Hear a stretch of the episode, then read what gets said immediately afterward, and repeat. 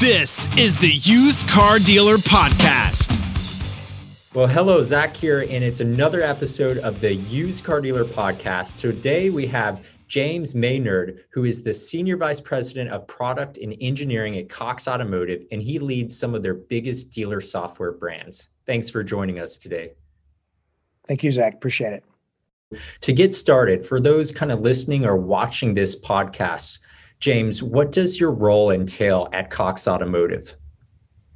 So I uh, I have responsibility for product and engineering, so how we build our products, and my scope is for what we call dealer software, which you you just mentioned. So that covers our Xtime products for service. It covers our CRM product, Vin Solutions for sales. Uh, it covers our digital retailing capability, our Dealer.com website um, offering, as well as our DMS offering. Wow! And how many engineers and product managers do you have working? under your division? Uh, that kind of changes. So I, it's probably right now somewhere between 700 and 800 just in, in my group overseeing those products. Wow. And let's start off by talking about digital retail and the kind of rise of digital retail during the pandemic. What has been some of your observations from your lens at Cox Automotive on digital retail adoption for auto dealers? Well, I think it was, uh, you know, I, I wish there would have been dealers that had adopted it more naturally, right? But we obviously got a significant acceleration um, of digital retailing. Um, so I think that, I, you know, I think we were ready from a product. We had a huge backlog of people wanting to get dig- digital retailing enabled. Um, we were in a good position to get them enabled. Um, but I, I, do think that there there were some dealers that it was a trial by fire um, for them to have to try to get products installed, to be prepared, to figure out how to work with consumers from a touchless perspective, um, and learn how to handle the process for digital retailing. So it can be different with how you interact with interact with the consumer, um, especially in situations. I think there were there were you know where the consumer doesn't want to come in at all if they can avoid it, and it was also amazing to see how resilient dealers were and how much right. they adapted really really quickly um, to handle all of those different circumstances. So it was it was it was amazing to see the creativity. I wish they would have been there before but hey i mean it, at least everybody was there and they jumped into it. So are you seeing just like franchise car dealers adopt digital retail? What about independent dealers? Um, you know, I think part of that depends on the size, you know, and and the number of vehicles you have and your reach for consumers. Um, so it's it's going to vary a bit, but the larger, you know, franchises, the ones that are very digitally savvy and put themselves out in the market and advertise, um, are still very interested in digital retailing, and it applies just as much to a used car um, as it does to a new car. In fact, I mean, a lot of the complexity of new car with incentives and those kinds of things goes away um, when you really are focused on used car. And I think you have a better opportunity in that market to focus on the consumer experience. So, um, you know, if we think about yes, dealers stepped into using digital retailing, and more and more of them did. As we go forward in time, um, I think it's going to be more and more important because I think it even makes that smaller used car dealer uh, more scalable, right? Because they can engage more consumers, and maybe many of those are never going to come onto the lot, but they're still able to get them a car, um, show them the car, interact with the car, um, and and they've never come onto the lot. So I think there's opportunity there for everyone. Great points there. And when you think about kind of the saturation of like digital retail tools, you have some of them that are raising large amounts of like venture capital. What are you guys doing at Cox and with the dealer.com brand in terms of digital retail that's differentiated or unique? Well, it, it, I think it goes across the brands too, right? So if we think about retailing um, specifically, um, we're tr- we're trying to actually think about digital retailing not just as a lead generation capability, but how do we actually help dealers retail digitally? So just a little bit of reverse the words, but there's still a large portion of consumers that they come on the lot or they pick up the phone to engage with with the dealership. And so what we're looking at is how are we enabling our digital tools to to help that dealer uh, and that consumer no matter how they start the process. So, you know, we thought, I think when we started digital retailing, we thought of it as an online to in store experience, a start of the experience. Um, now we see it as a continuation of the experience, maybe starting in the store and continuing um, remotely or continuing digitally. Uh, we saw a lot of creativity from dealers in that space where they started training BD agents, right? BDC agents to mm-hmm. answer the phone and sell the car. And they used the digital retailing tools to do that to key in the information, then send that information to the consumer so the consumer could pick it up and run with it. Why can't we do the same thing if the consumer is in the store and on a test drive? Why can't I start the deal for you um, and send you the link while we're in the car? And I begin that transparent experience.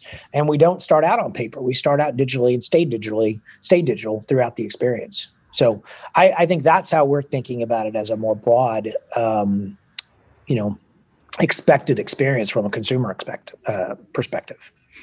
What do you see as some of the biggest misconceptions about digital retail from either the dealer or the consumer standpoint?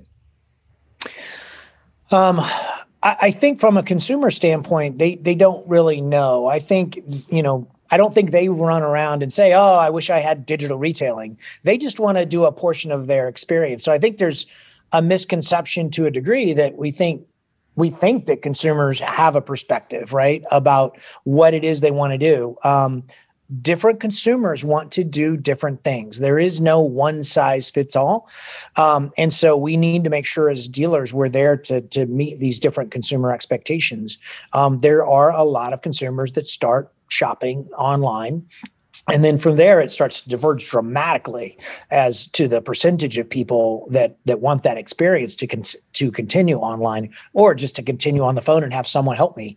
Um, and so i think there is a misconception that everybody is going to start a digital retailing deal and everything's going to be done um, you know completely without the consumer coming in and interacting with the car. Cars are very complex. Dealers are still a big part of helping the consumer learn about um, those vehicles. And frankly, a lot of what we're seeing from our consumer research is that consumers want the dealer to help them understand the difference between car A and car B or model A and model B. Um, so that's that's a big role that I think the dealership still plays. So let's not forget that that part of the role um, in it. And then I think from a dealer perspective, um, I, I think they're you know I think we discount the process and the in-store experience a bit. And so if why wouldn't I, as a dealer, want to do the same thing for my consumer if they're in the store? Why do I shift them to a paper based process where I leave them sitting at the sales desk while I go back to the desk manager or or we wait on the F and I manager? That that speed and that still that that interaction digitally, I think is still something that consumers want. And I think we as dealer, I think dealers should be thinking about how they offer that experience going forward. And don't don't treat your in-store and your quote unquote online differently. Treat it as one retailing experience. And i think if you do that and think about it you might come out with kind of a different um, different processes and different practices that you apply more consistently. So what are some of the other exciting innovations you're working on with the brands that you manage at cox automotive um, so, well, the first thing I would say is um, I think we were in a, a good position. We just launched at NADA back in February when we just launched, you know, 20, something like 28, 29 products as Cox Automotive, new sets of capabilities. Um, a lot of those were in the, the digital space, right? We start, we were talking about innovation around service and service check-in as an example, and, and being able to interact with video, um, voice, and pictures uh, from a service perspective, as an example. Um, we were just starting that. So we accelerated a lot of those things as COVID hit and were able to get a lot of things rolled out. So we were well positioned with a lot of our products um, as dealers needed these new capabilities. Um, but if you think about all of those, uh, there's a you know there are a lot of dealers that were using Zoom just like we're on right now um, right. to interact with consumers, and so there's still a lot of pieces and parts of tools that dealers are having to you know glom together in order to uh, provide a great experience. Um, and so when we think about what we're doing in the future, it is it is thinking about how we you know take that complexity out of it. How are we going to help to integrate a video experience a co-browsing experience right in with a selling experience and and carry that right through to to offering a deal why can't um, we move from a chat to a co-browse to a text to an email back to a text and and completely sign everything digitally. So it's bringing all of those digital capabilities together in a seamless um, workflow and a seamless set of capabilities. It's going to take some time um, but we're making you know progress on key parts of that. So that's really that digitization of the sales process and the digitization of the service process are big portions of what we're you know primarily focused on right now. Um, and that'll go all the way through 21 um, probably into 22 we'll continue to evolve with new new new things as things progress. Um, and then we're also looking at efficiency. Um, there are a lot of dealers having to make do with skeletal crews. Mm. they're having to have people deliver vehicles or pick up vehicles for service or those kinds of things. So they're having to make do with the staff they had. So we need to help them be more efficient. And so looking both at the sales process and the service process, how we help dealers communicate internally, um, how we help them communicate with the customer, um, how we just take some manual tasks out of uh, being necessary in the future. Um, we're doing a lot with our X-Time service offering and our DTDMS, um, as well as working with CDK to improve our service repair order and how we, you know, manage parts and add parts into a repair order without having to go into the DMS. You can do it right in X-Time and then have that integrate automatically every one of those steps that we take creates um, at least ideally right it's what we're striving for efficiencies that that help make that dealer uh, a better business a more profitable business and better engage consumers. One of the barriers to entry in my opinion with software adoption especially with used car dealerships is integration so sometimes we'll get a dealer and they'll call us and they'll connect another vendor on the line and they'll say hey can you guys into or integrate before the end of the day? And from the dealer standpoint, they don't understand kind of the complexity of two different companies, let's say integrating with a sales data API, or that company may not mm-hmm. have any APIs. From your perspective, what are some of the complexities of integration and why is it not something that can just be done overnight, for instance? Yeah, well, I, I think that's, let's just use a simple analogy why can't I go, you know, to France and just land in France and start ordering and speaking English and somebody's going to understand me, but there are going to be some gaps in that because we speak two different languages. Essentially, every one of these systems has been built over a long period of time and there there were no standards when they started. And even if there are standards, I mean, we hear about something called STAR, uh, which is an automotive standard. Um, but that's really a layout of data. It isn't a standard of what you put into each things and there's there's some level of interpretation that can occur. Um, take something that we might think of as as relatively simple as a customer um, and the customer record. Some systems may have only two phone numbers while some other systems can support up to four or five phone numbers or four or five emails. Well what do you do when those kinds of things occur.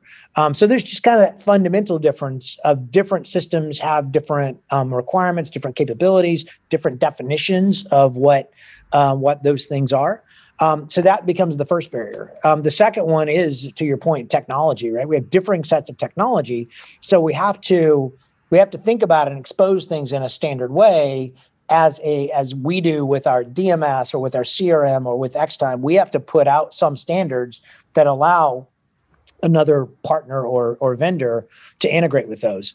Then they have to develop it takes time to for them to understand it um, they may have a use case that they want to execute on that if they use our api in a certain way it might work but we might not accommodate exactly what what they're trying to do right so it gets down to kind of sometimes into very specific things about way a dealer might want something to work and I've seen time after time when there's a really high expectation of a very specific process where that third party trying to come in and use like our APIs as an example uh, breaks down a bit. So it's really important that we get back to the problem that we're trying to solve, have a conversation about what's the core problem, and then allow the the partners to work together to figure out how to solve that problem and understand that unless it's right there out of the box, it's going to take some time. Even if it's out of the box and it's a new partnership, we have to come up with a contractual agreement. We have to get those things signed. So it's not going to happen by the end of the day. um, there are occasions where we've done things pretty rapidly, though, um, and it just happened to be where we were solving things. We already have APIs published. You know, you can actually go to our developer site for Vin Solutions, as an example, for de- uh, for dealer.com excuse me, for DTDMS, and you'll see the specifications to integrate with us, and those are laid out, and dealer and uh, other partners could start using those, and and um, they're specified in a pretty pretty significant or in a way that allows them to start working on them very quickly. So you mentioned um, X time earlier, and the service drive, of course, is one of the most profitable parts mm-hmm. of a dealership operation. What are you guys doing that's new and innovative on the service drive front? Um, well, if I mean, literally this time last year, even if we go back to January of last year, um, the experience that a dealer can have right now uh, with the consumer is completely different. Um, nine months ago, if you came into my service bay service drive, you could have scheduled your appointment al- online. But when you arrive, I'm going to greet you as an advisor. Um, we're gonna you know we're gonna do our work but the two of us are gonna interact. You're gonna sign a piece of paper at some point. Um, i'm probably gonna if i find a problem i'm gonna walk all the way up and find you in or call you. Um, that was nine months ago. Today you could schedule that appointment um, you'll be given a reminder to check in for yourself if you want to you'll be able when you arrive with your vehicle you can you can check in yourself on your phone not even walk into the dealership um, the advisor can take that. They send the information back to the technician. The technician um, takes your car. If they see a problem, they can video it. They can video the entire inspection, um, identify the areas that are of issue. You'll see that on a uh, basically a status tracker, a page, not an application. It's just a simple page that you can see and track the status of your vehicle through its repairs. You could be at a coffee shop down the street, or you could be in our lobby. It makes no difference, or at home. Um, and so um, if there is a repair needed, I can tell you that. I can show it to you in video. You can approve it, um, and then you'll be able to make a payment um, electronically from your device without having to, again, sign a piece of paper or hand us your credit card or shake the person's hand if you don't want to. So it leaves a lot of choice from a consumer's perspective. So that full digital interaction is something we can do today that we couldn't do nine months ago. Now, is it perfect? No, we have some opportunity to improve it, and we're working on that. Um, but it is it is way ahead of where it was. So really happy with that progress. What are some of the challenges of running product and engineering that a dealer might not understand, but impacts, for instance, putting out updates or integrations sure. from your standpoint? Um, well, first of all, you have your competitive landscape. So you have constant, right? We have, you know, some of the leading brands in each of our areas. And so we have a, you know, a lot of functionality that we provide. Dealers kind of see the surface of that functionality. Most dealers, as you mentioned a minute ago with integration, don't really think about all the integration that ha- has mm-hmm. to happen on the back end of a lot of these systems. Um, and so there's, first of all, something they think is simple is oftentimes more complex. Um, a big challenge when you have a large number of dealers that are using something. Um, if if I didn't have a lot of dealers on a platform, then I can make a change, and I might impact a few people um, if I have an issue or if I make the wrong change when you have six or 7,000 dealers that you're going to potentially impact if you make a change, you have to really pay attention to what it is and how it's impacted and, and, uh, and those types of things. So you have to be very careful with the changes in order to keep quality. Um, the competitors, as I mentioned earlier, they're constantly adding new features. So when we're trying to um, keep up with the Joneses, so to speak, you have to be very careful about trying to do that because suddenly you're chasing, you know, five or six products um, and they may not have a lot of your features, but they may come up with a given feature that is unique to them, and they're going to use that to market. You have to be careful about reacting too quickly to those kinds of things, and really look for the value that you're providing to to your particular customer. In our case, our dealers. Um, and as long as we stay focused on the value and stay focused on having good conversations about what we're trying to do, then I feel like we we do make good decisions. And and generally speaking, we continue to evolve. If that's the big thing is we evolve our products. We're we're not going to go completely radically change our products in in big, you know, uh, mass moves, so to speak, because we have such a large customer base. Interesting.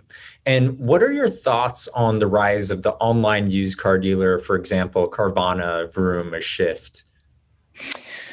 Um, you know, I think we all have to be open to competitors, um, and it makes us better. And I think that's the the challenge that I think we as as dealers, um, you know, used car dealers, smaller used car dealers that don't have that kind of capital or that kind of, I mean, that kind of, I guess, expanse, so to speak. Um, I'm still not sure any of them are making money yet, um, by the way. So, you know, I think a lot of a lot of your dealers that are probably listening are actually wanting to make money.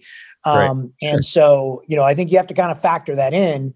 Um, you know, it's it's interesting concepts. Um, my goal in with our products is to provide your dealers, my dealers, the same type of capabilities. Um, Carvana talks about, um, talks about, right? That touchless experience. They talk about, you know, buy the buying the car from their couch. Um, there's really no real reason we couldn't provide the same thing so that every dealer can do that.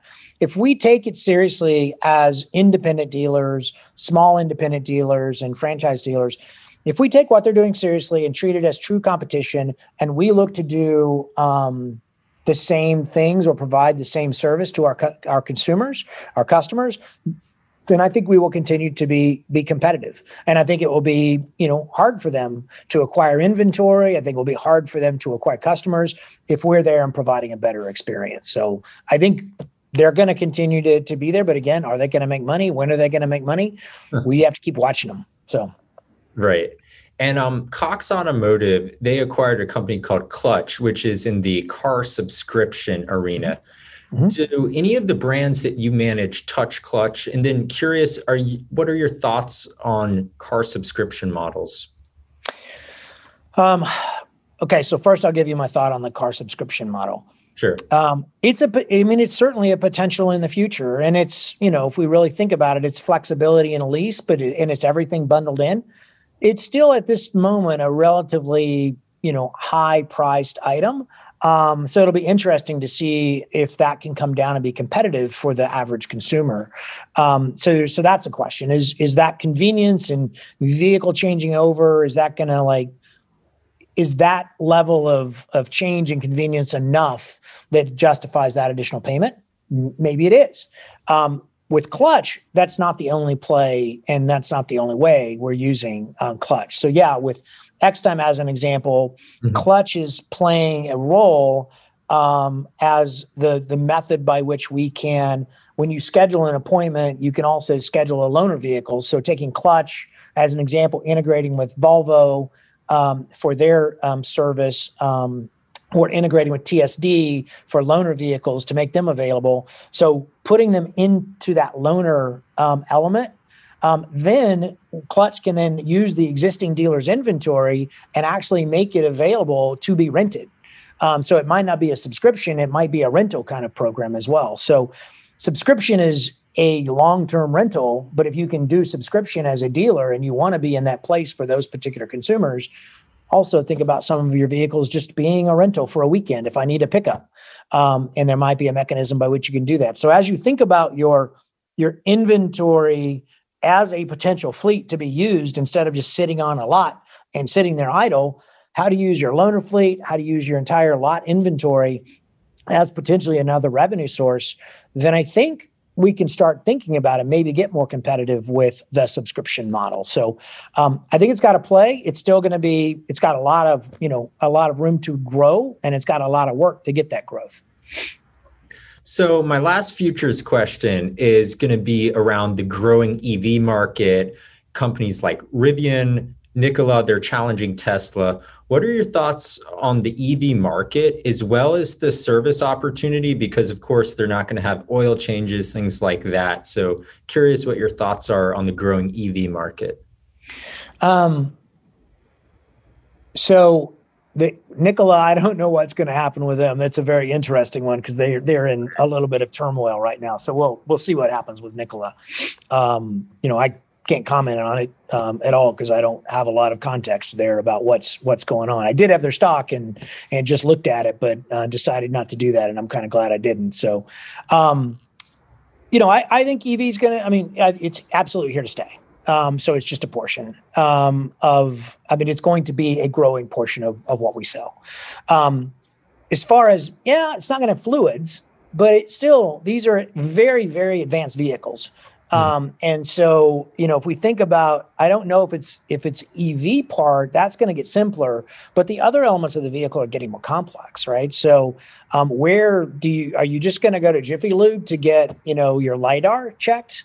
Um, and I, I, don't think that's going to be the case. So I think there's opportunity in maintenance as we shift from fluid based maintenance and services. The repairs, I mean, you bump one of these vehicles and you knock some electronics out of whack, I mean, there's going to be some, there's going to be a cost associated with that. Um, you rip a bumper off that's got, you know, 10, 15 sensors sitting in it. It's a much more expensive bumper. Um, so those are the opportunities I think we all should look at. It's kind of moving away from fluids mm-hmm. and moving into another area. So are we as dealers preparing our service drives and our service experiences for this high tech um, area? Are our technicians, I mean, are they software technicians in the future? And maybe they are. Um, as a as a you know for franchise dealers, is an OEM going to keep their warranty? You know, continue with their warranty if someone's bumped that bumper again and it's gone out of whack, and they just you know where are they're going to go to get it maintained so that the liability associated with that how that lidar performs is is handled properly. So those are the kinds of things I think we need to think about. Um, we are seeing that service we believe service in the future will continue to expand, and we believe dealerships have an opportunity to continue to take a bigger part of that service versus your independence. Um, and when I say independent here, I mean independent service shop that is only doing primarily oil changes and those kinds of things. Right. They're going to have to shift. But if we as dealers, where we might have a bigger, you know, bigger service drives and more technicians, where we could advance that um, and take a bigger share of that future maintenance and repair uh, capability. So, finally, James, talk about the Cox Automotive Forward Focus Conference and what came out of that recent conference you guys hosted. Um, first thing I'll say is um, I was on vacation. Um, so I'll give you that uh, because I was my daughter was getting married, so um, I was not able to attend a couple of the con- couple of the elements. Um, but um, what we had, it was all done virtually. So this particular conference was done virtually. Um, I think we had somewhere over 3,000 um, people, you know, signed up for each one, which is our largest um, conference we've ever done. Um, and then um, the show rate was incredibly high uh, for people.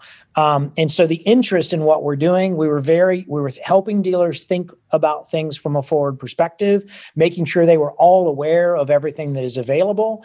Um, so high engagement, high interest. Um, and you know, I I think the great thing is that dealers are dealers are looking forward um, they are paying attention to what's what's happening and what's going to happen. And i think they're i think they're absolutely going to be in a in a good position going forward. And was there anything that i didn't mention on the podcast today that you'd like to discuss?